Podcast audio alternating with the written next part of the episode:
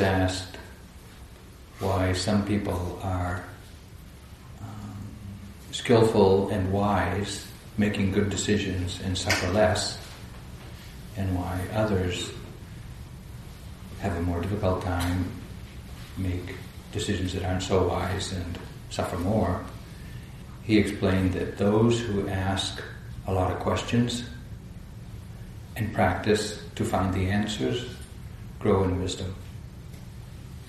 And it isn't primarily the asking of questions of teachers or books, but it's asking questions of ourself. What is this? Is the mind aware? That leads to a deep, pervasive, a comprehensive understanding of what is going on here. Mindfulness, this remembering to recognize the present moment's experience, is a way of investigating uh, this mind body experience called life or me. And as I've acknowledged, our own bodies and our own minds are the field of exploration. And T.S. Eliot uh, confirmed the, the practice that we're undertaking when he says in Little Gidding from the Four Quartets, we shall not cease from exploration and the end of all our exploring will be to arrive where we started and know the place for the first time.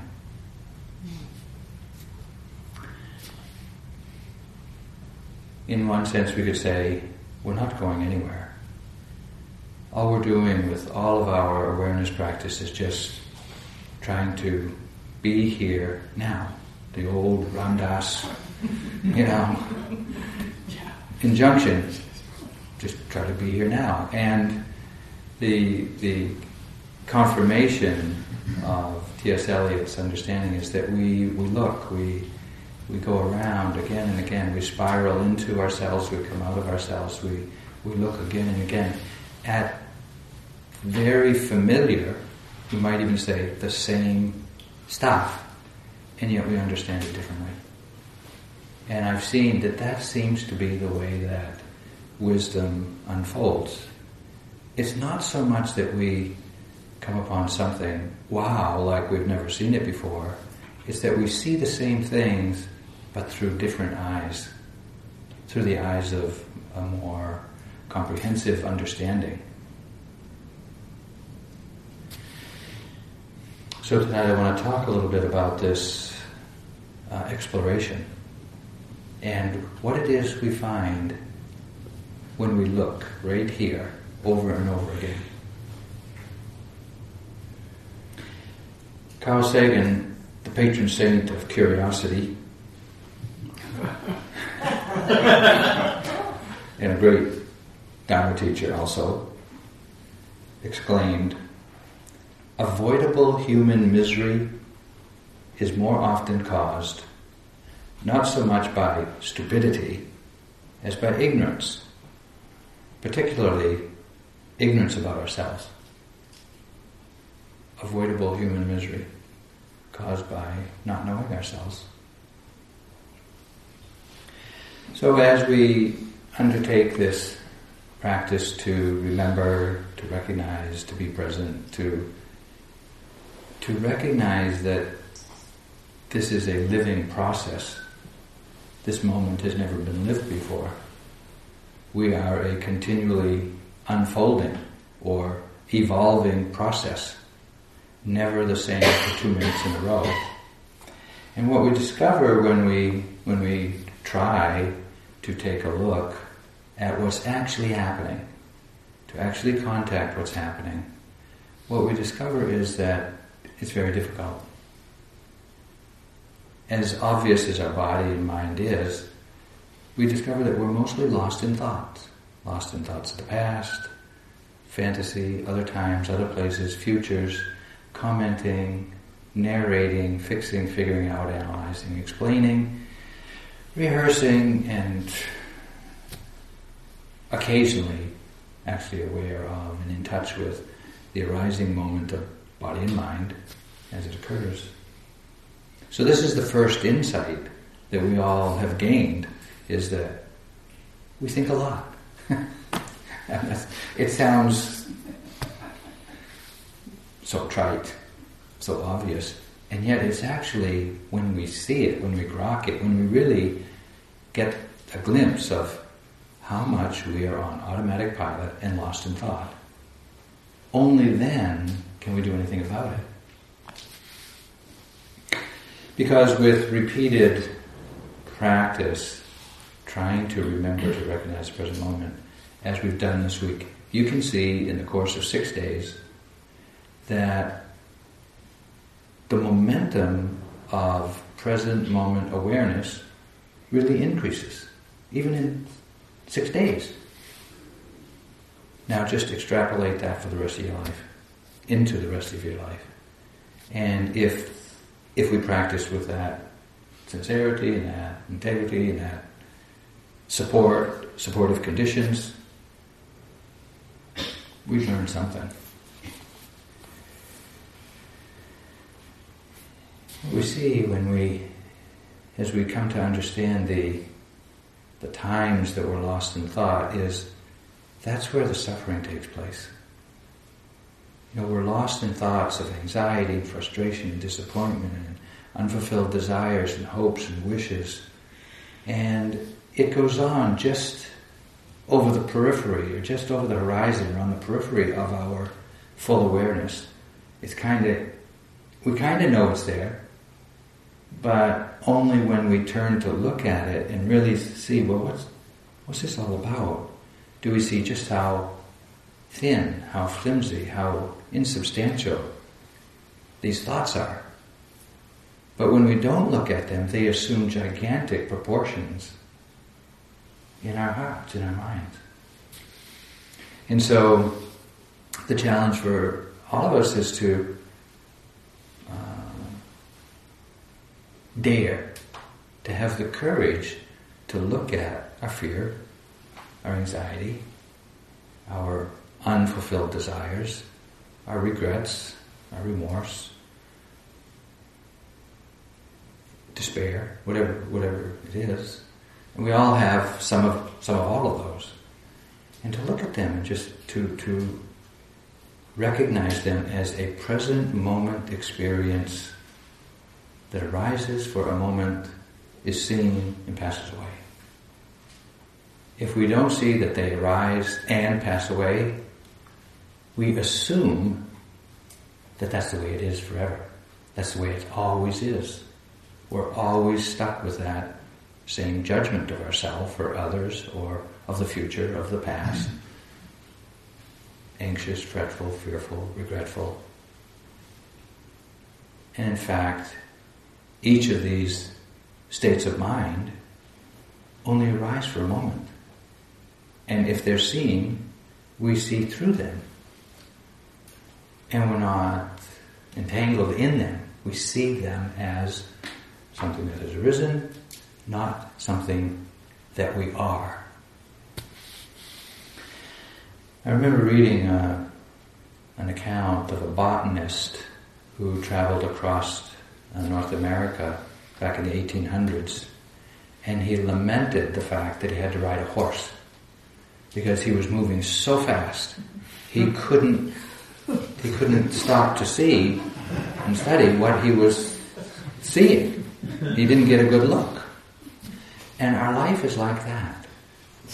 You know, if if we're just living our life at the pace, 21st century pace, and we're just kind of moving through events for a single glimpse of every moment, we don't see very much. All we see is kind of a shadow of ourselves a silhouette, a kind of a, a, a unidimensional, a one-dimensional, not even a being, just a cutout, a paste, a paste up or something. And so to to really become intimate with ourselves, our lives, really takes much more observation, a steadier observation, spending a little more time with each moment. And it, I don't mean more time, I just mean being there for each moment. As Georgia O'Keeffe acknowledges, nobody sees a flower, really. It's so small. We haven't time. And to see takes time. Like to have a friend takes time. This practice is one of befriending ourselves, spending the time with ourselves to really come to know, come to appreciate, come to acknowledge, come to accept all that we are. And when we do, we can be sure that the view of ourself that we gain is going to be far different than the movie that plays out on the screen, the darkened screen of our assumptions and delusions. We're going to see a very different dynamic at play. When we take and slow the movie down, the movie of our life, and we start to see life as the still frames photos that occur in moment, moment by moment, then we just gather a lot more knowledge. We see a lot more. We understand a lot more. Through seeing a lot more, we understand much more of how it is, how things come to be, how it is we are the way we are. To do this requires a persevering uh, willingness to observe, to look at, to contact, to look at the most ordinary and mundane experiences. Because as I've acknowledged many times in the retreat, most of our life is very familiar, ordinary, mundane, recurring, daily, many times a day experience. And until we look at them to see what is what's what's beneath them, what's behind them, what's going on here, we're not going to know. And this kind of learning by observation is not, has not been a universal way of acquiring knowledge. In fact, it was Louis Agassiz back in the 1800s who was a Swiss naturalist who gained his fame and renown by studying glaciers. You know those fast moving ice flows up in the mountain? So he's Swiss and he studied these glaciers and he, just by observe, just by watching, just by observing, just by observing long enough that he could understand, that he could gain intuitive insight. And his, his way of teaching was to encourage students to study nature, not books. And this is precisely what we're doing here we are learning to study the nature of the mind, the nature of mental activity, the nature of the body. We can read in a book what others have observed, what others have gained, what others have intuited, but that's knowledge. When we observe for ourselves, we gain wisdom. So Louis Agassiz came on a speaking tour across America back in the 1800s, speaking about glaciers. And it, in fact, he was wildly popular. And everywhere he went, through all these little Hobunk towns in spread across America, North America, when he spoke, people were so enthused that they started Agassiz clubs everywhere he went. Of course, Harvard University heard about him, invited him to teach there. He accepted, he came. Graduate students wanted him for their advisor or mentor. And so it was quite competitive um, process to get him to agree to be your mentor. And so Samuel Scudder was one of those uh, students who wished to be mentored by Agassiz, and he was called for the interview, the private interview with Agassiz in his office. And when asked by Mr. Agassiz when he would like to begin, the correct answer was, and he offered it, now. Whereupon Mr. Agassiz went to one of the shelves in his office and he picked up a jar of uh, pickled fish. And he pulled out a fish out of the formaldehyde and whatever else it was stored in, laid it on a plate or a tray, and said, Look at the fish. And then he left the room. So Samuel Scudder wrote this about his experience, describing it as one of his life's most memorable turning points. He said, In 10 minutes, I had seen all that I could see in that fish. Half an hour passed. An hour. Another hour. The fish began to look loathsome. I turned it over and around. I looked it in the face, ghastly. From behind, beneath, above, sideways, at three quarters view, just as ghastly. I was in despair. I wasn't able to use a magnifying glass as instruments of all kinds were prohibited my two hands, my two eyes, and the fish. It seemed the most limited field of study. I pushed my finger down its throat to feel how sharp the teeth were. I began to count the scales in the different rows until I was convinced that that was nonsense. At last, a happy thought struck me. I would draw the fish. And now, with surprise, I began to discover new features in the creature. When Agassiz returned later and listened to Scudder recount what he had observed, his only comment was that the young man must look again. And he writes, I was piqued. I was mortified. Still more of that wretched fish. But now I set myself to my task with a will and discovered one new thing after another. The afternoon passed quickly, and when toward its close the professor inquired, Do you see it yet? No, I replied, I am certain I do not. But I see how little I saw before. The following day, having thought of the fish through most of the night, Scudder had a brainstorm. The fish, he announced to Agassiz, had symmetrical sides with paired organs. Of course, of course, Agassiz exclaimed, obviously pleased. Look, look, look was the repeated injunction and the best lesson he ever had. A legacy of inestimable value which he could not buy and with which he could not part.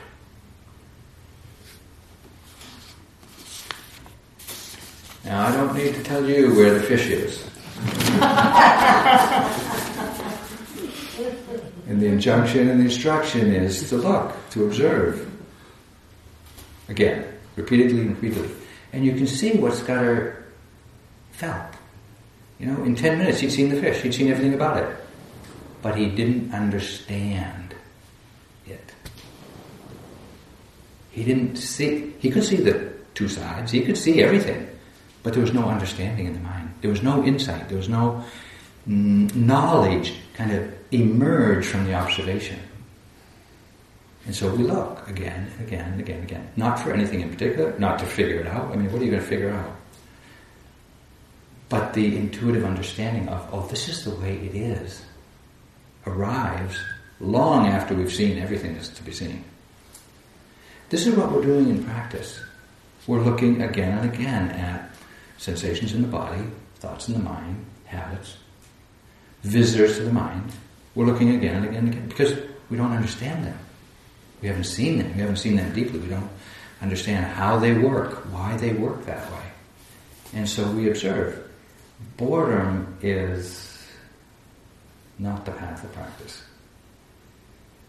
So it's perseverance. It's just this incessant, just look again, look again, look again.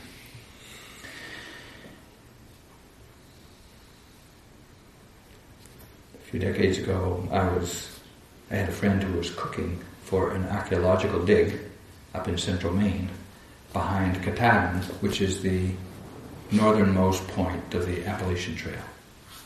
And that area of Maine is just solid forest. No one lives there. There's a few logging roads and a few camps on lakes where people fish or hunt or something, but no one lives there. And there was an archaeological dig there. And it was on the pond, uh, the, the shore of one of these innumerable ponds that dot the countryside up there. And it's just a little pond. And the archaeologists had set up their digs And the way they do that, they, they, they mark out the locations they want to dig. It's about a four foot square, and it's kind of protected. And then they start excavating the soil. And they work their way down through the forest debris to ground where, excuse me, where the, the latest forest debris is no longer there. And then they start scraping off the soil a millimeter at a time, millimeter at a time, with a little trowel. And whenever they come to anything that is distinctive, you know, a chip, a piece of bone, a charred, a piece of charred wood, anything to indicate any activity in what activity took place on that. Then they plot out where it is, how deep it is in the hole, where it is, pick it up, put it in a plastic bag, label it. Later they'll look at everything in all the plastic bags when they get back to the university in the winter. And so they were doing this for months, a couple of months during the summertime.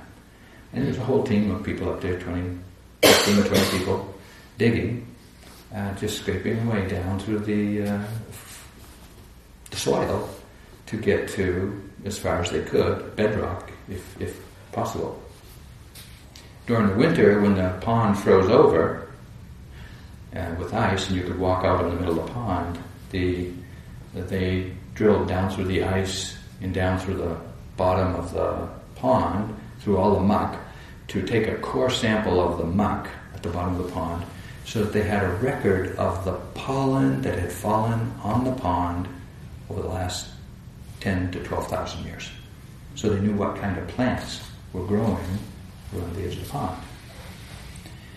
So then, with this information, all the chips and all of this, and pieces of bone and charred wood, and the pollen samples, and what else they knew about the history of this place, they determined that around this pond were the campsites of the Clovis people, who were the antecedents to the uh, what we call First Nations or, or Native uh, Americans, and that they were there somewhere between 10 and 12,000 years before the dig.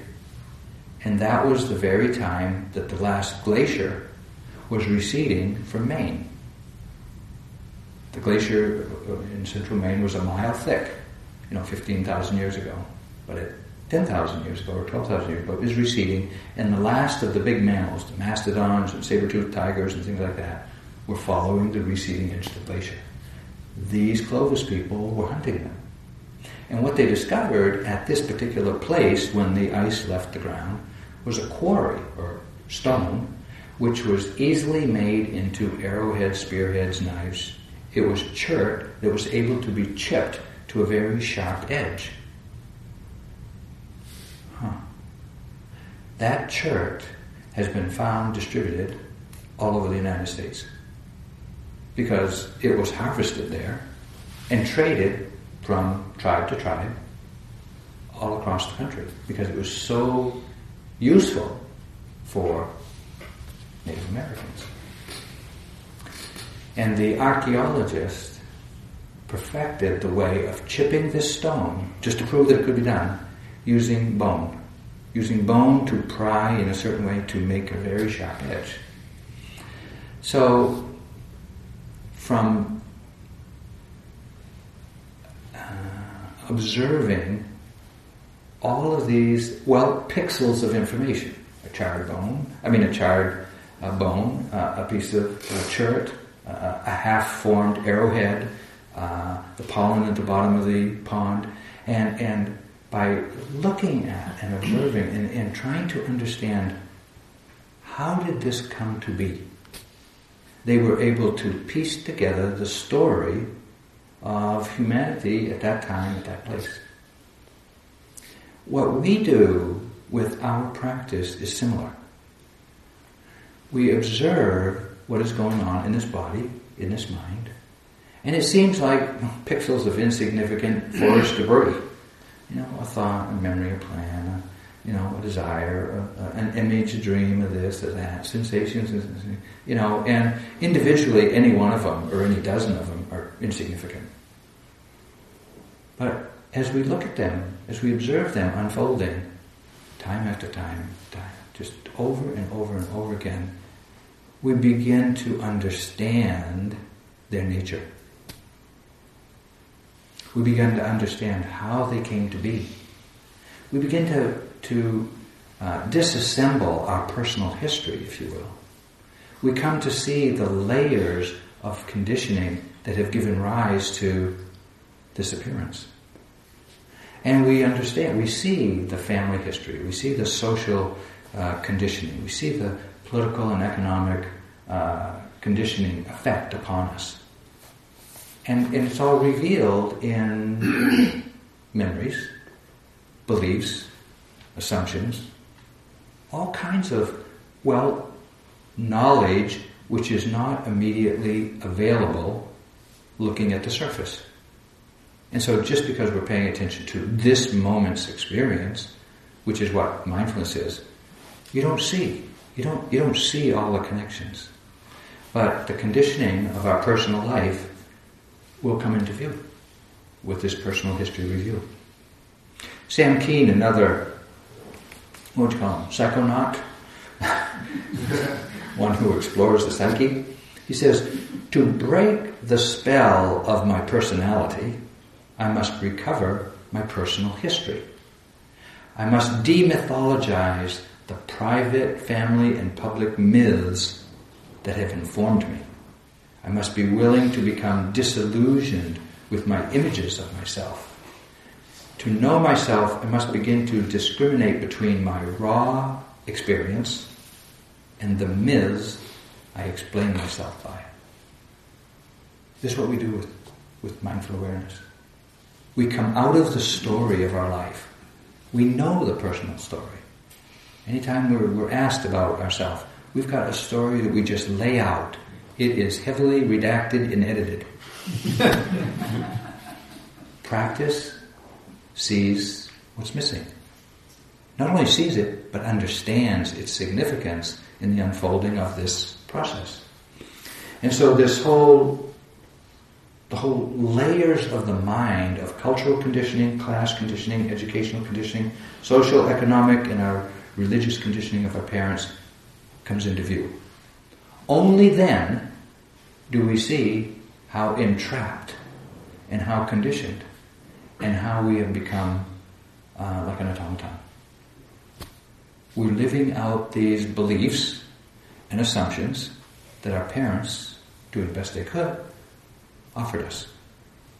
Now let's face it, every child has to be conditioned into a family, a culture, a society. No one can escape that and live without it. And so everyone comes and learns this, gets this conditioning. What, whatever culture, whatever family, whatever class, whatever religion, whatever economic society, whatever you know, weather pattern you live in, it deeply conditions the way you understand yourself. And we've forgotten that. We've forgotten how deeply conditioned we are by that. Because it seems like who we are. We're not otherwise.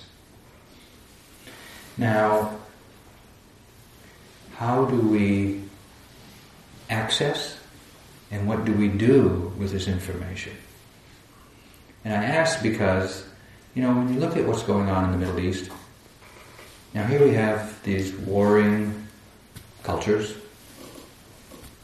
large tribes, uh, ethnic groups, religious groups, fighting each other for centuries. You know, your great great great great great great great grand uncle chopped down my great great great great great great great great great great grand aunt's olive tree. Therefore, I'm going to uh, you. Now, where, what is going to decondition that tribal allegiance, identity, and beliefs? This is these beliefs and assumptions of the way those people are is buried. It's not on the, It's not a belief that you can just go, "Hey, change your mind. They're nice." It doesn't work.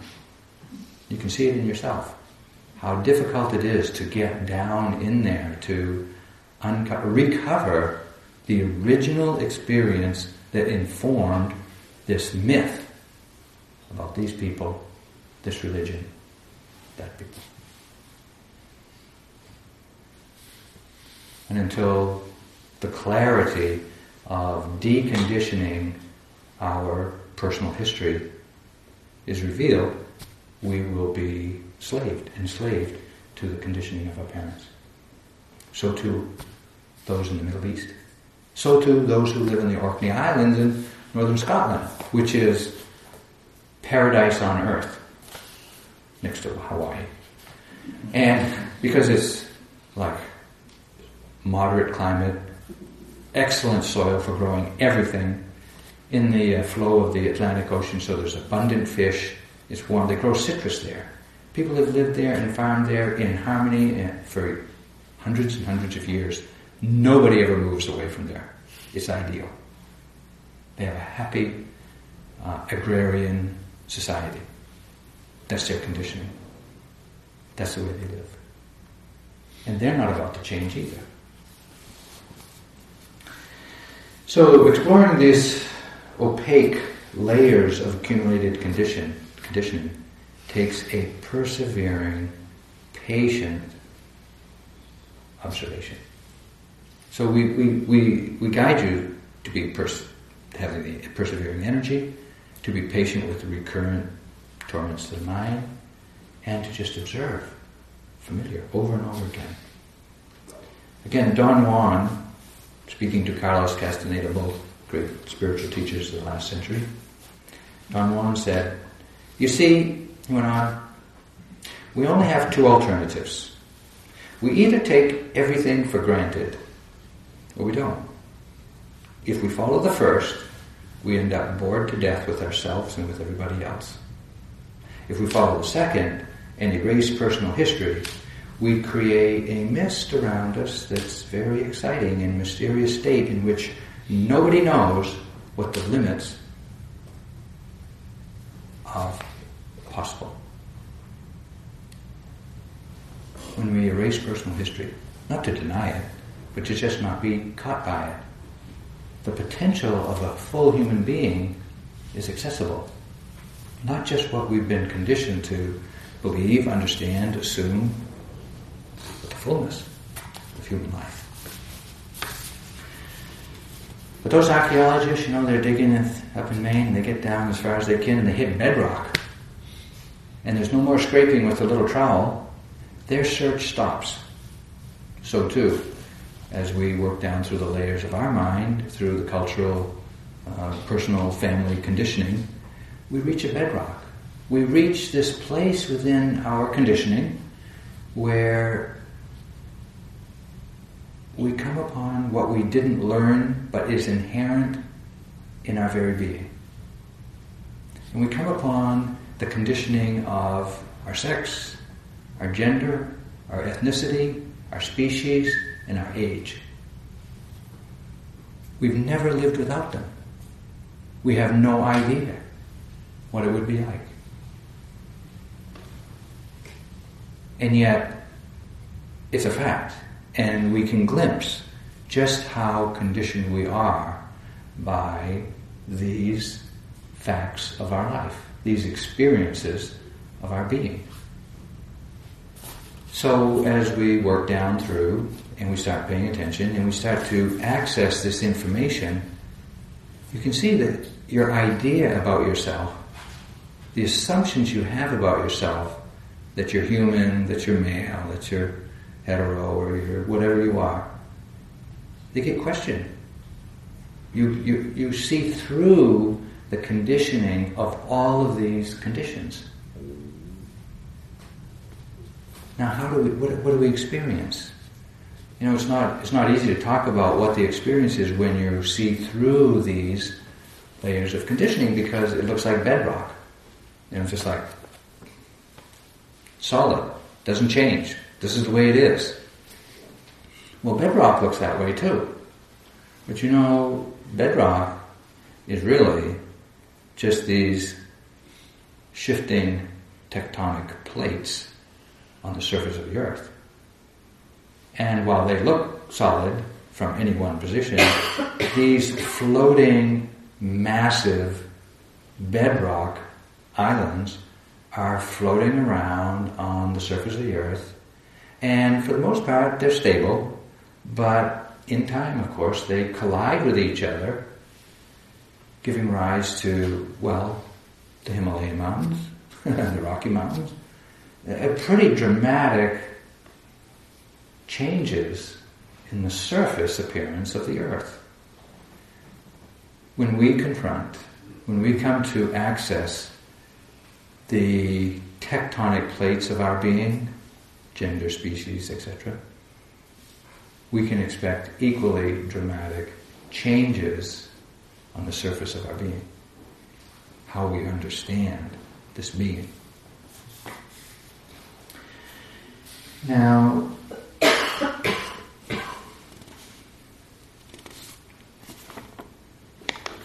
Hawaii presents this little interesting archaeological, not archaeological, uh, geological anomaly on the face of the earth. And, you know, the Hawaiian Islands are this string of islands from the northwest to the southeast. And the oldest islands are in the northwest, and there's a new island being formed in the southeast. And it's because at that spot on the surface of the earth, there's a hole. There's a hole, and the molten magma from the center of the earth comes to the surface there through the bedrock. But the bedrock keeps moving over this hot spot so that, you know, five gazillion million years ago, it was here. And then the surface of the earth moved a little bit, and the flow of magma kept happening and created another island. And the, the tectonic plate moved again and again and again, creating a string of islands. The oldest one in the northwest, the youngest one in the southeast. So while all these islands are made of the same stuff, they all look and are very different. We're like that. We have all been formed, you know, the, the inherentness of us, whatever that is, has been formed from this, well, molten possibilities of the mind. We've all, we've all had the opportunities to resort to anger, irritation, frustration, disappointment, or generosity, loving kindness, compassion, understanding. And we've all had the same opportunities for lifetimes. And while they are flowing and we're in the, the life of the moment, and they come to the surface, we have made choices. We've made choices. And those choices have resulted in what in Buddhist psychology is called mental leg- legacies. The default setting, if you will, of all of these mental possibilities.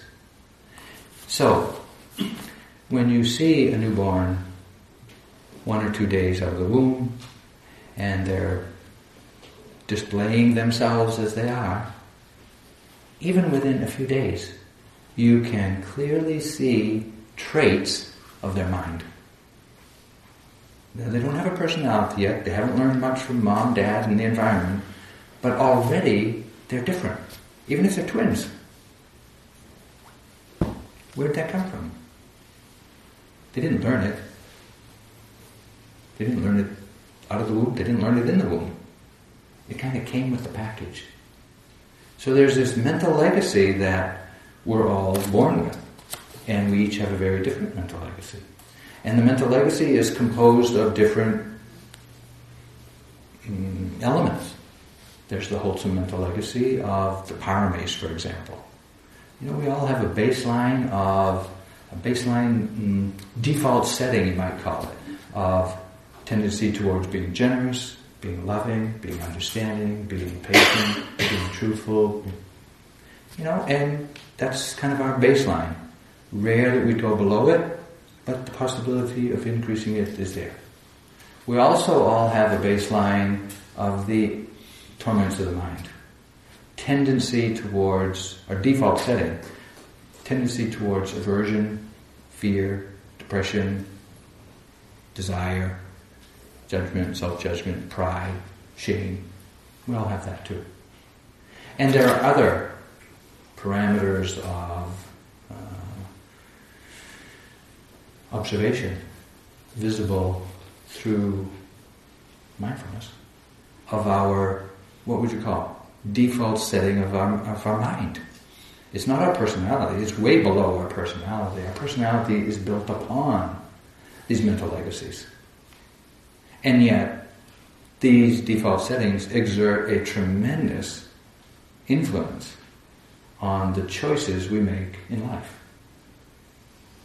Did you ever consider how is it that you ended up in the profession you did? It wasn't just because you were thinking that way. There was deep rooted tendencies in the mind already there that we built upon. That were built upon by choices we made in the past and currently continue to make in now, in the present. As we come into contact with these, you know, kind of the baseline default settings in the mind, they feel to be pretty solid. They feel, they feel to be inherent. They feel to be un, unlearned, but a given. And each one of us feels it, and we're all different. If you don't know what your baseline uh, mental legacies are, your default setting in all of these skillful, unskillful, and other areas of life, ask your partner. They know. it's hard to see ourselves.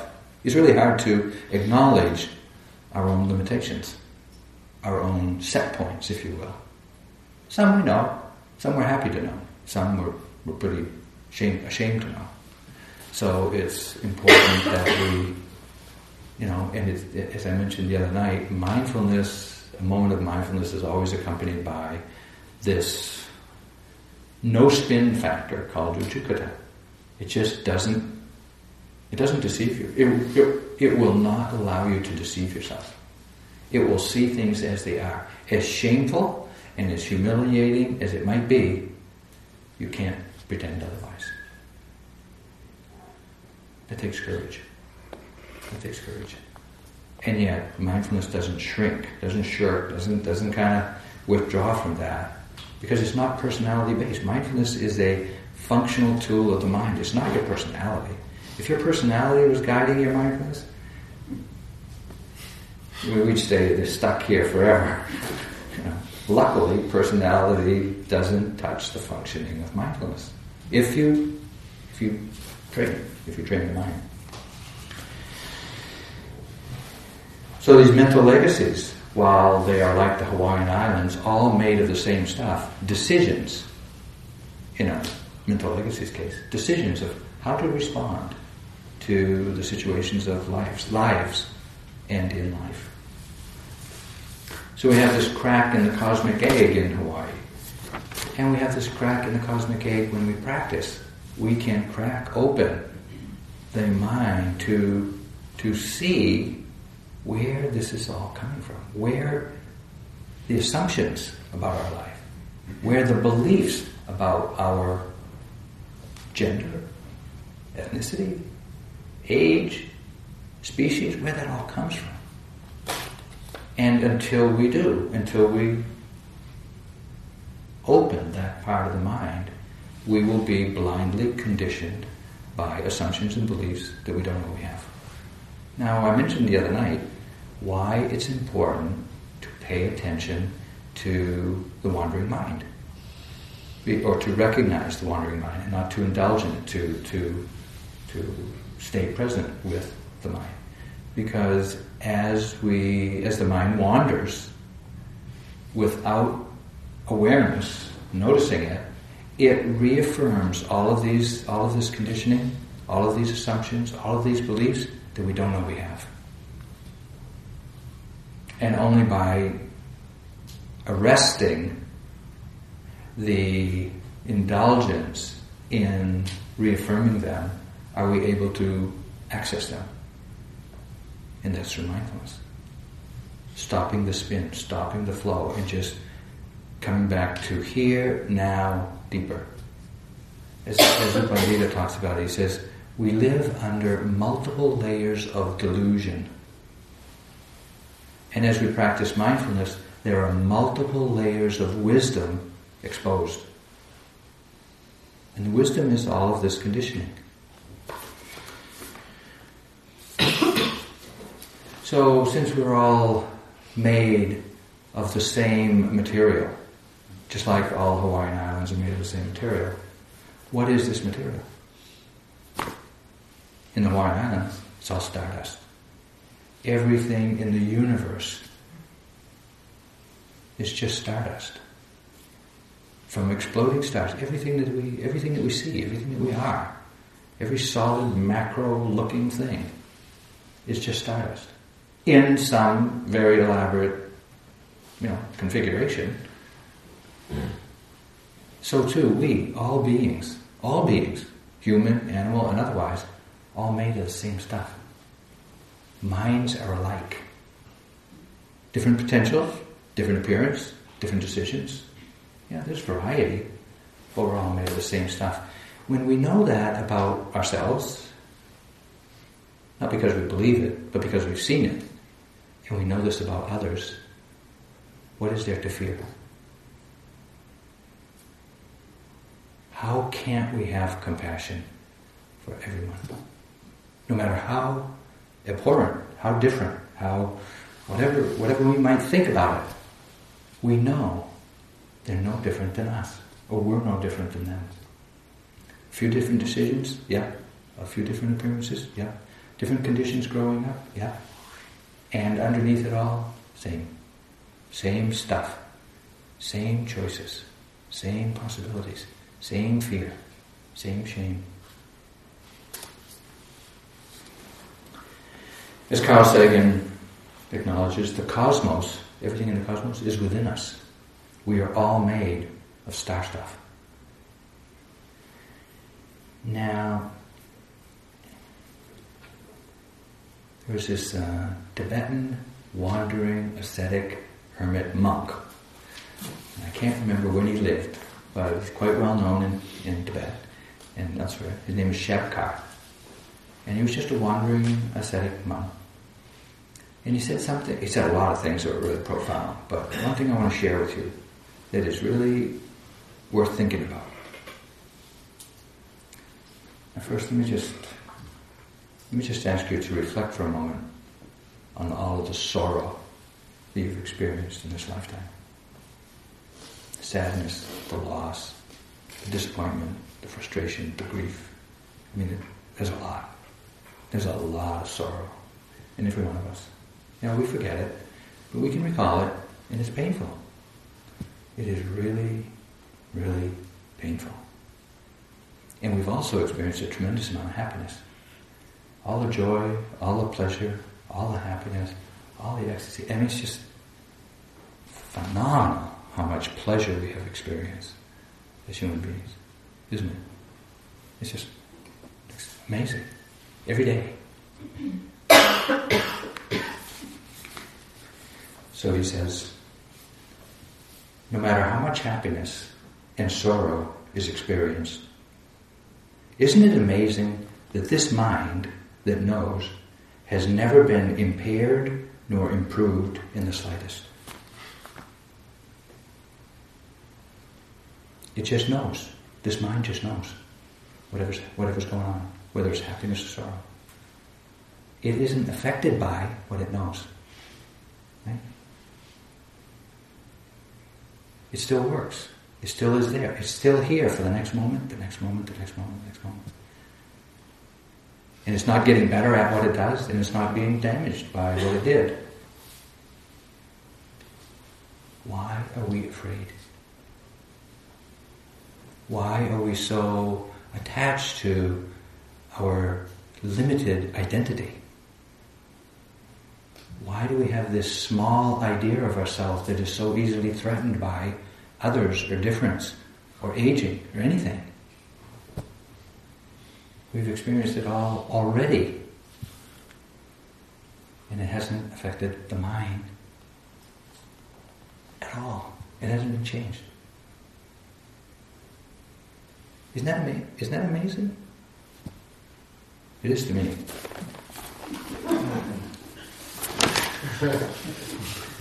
So here we have this dancing energy of the cosmos within us. We are it.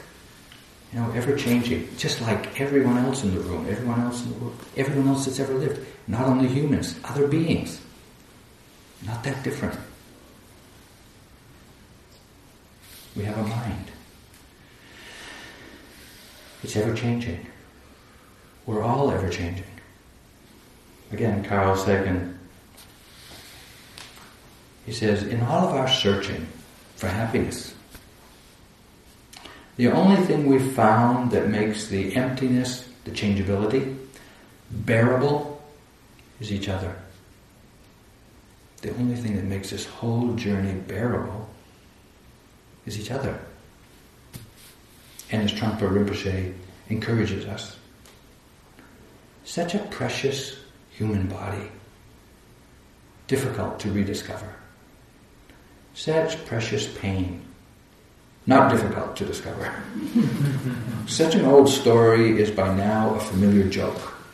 You and I know the facts and the case history. We have a mutual understanding of each other, which has never been sold or bought by anyone. Our mutual understanding keeps the thread of sanity. Sometimes the thread is electrified, sometimes it's smeared with honey and butter. Nevertheless, we have no regrets. Since I am here, seemingly you are here too, let us practice. Sitting is a jewel that ornaments our precious life.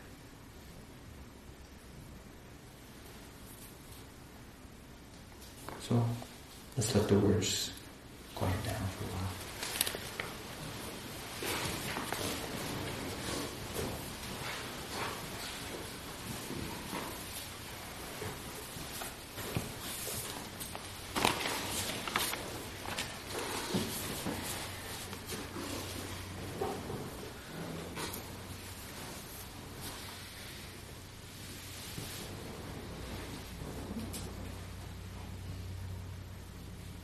We shall not cease from exploration.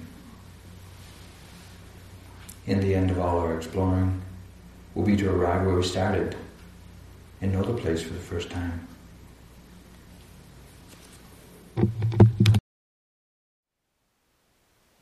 Thank you for listening. To learn how you can support the teachers and Dharma Seed, please visit dharmaseed.org slash donate.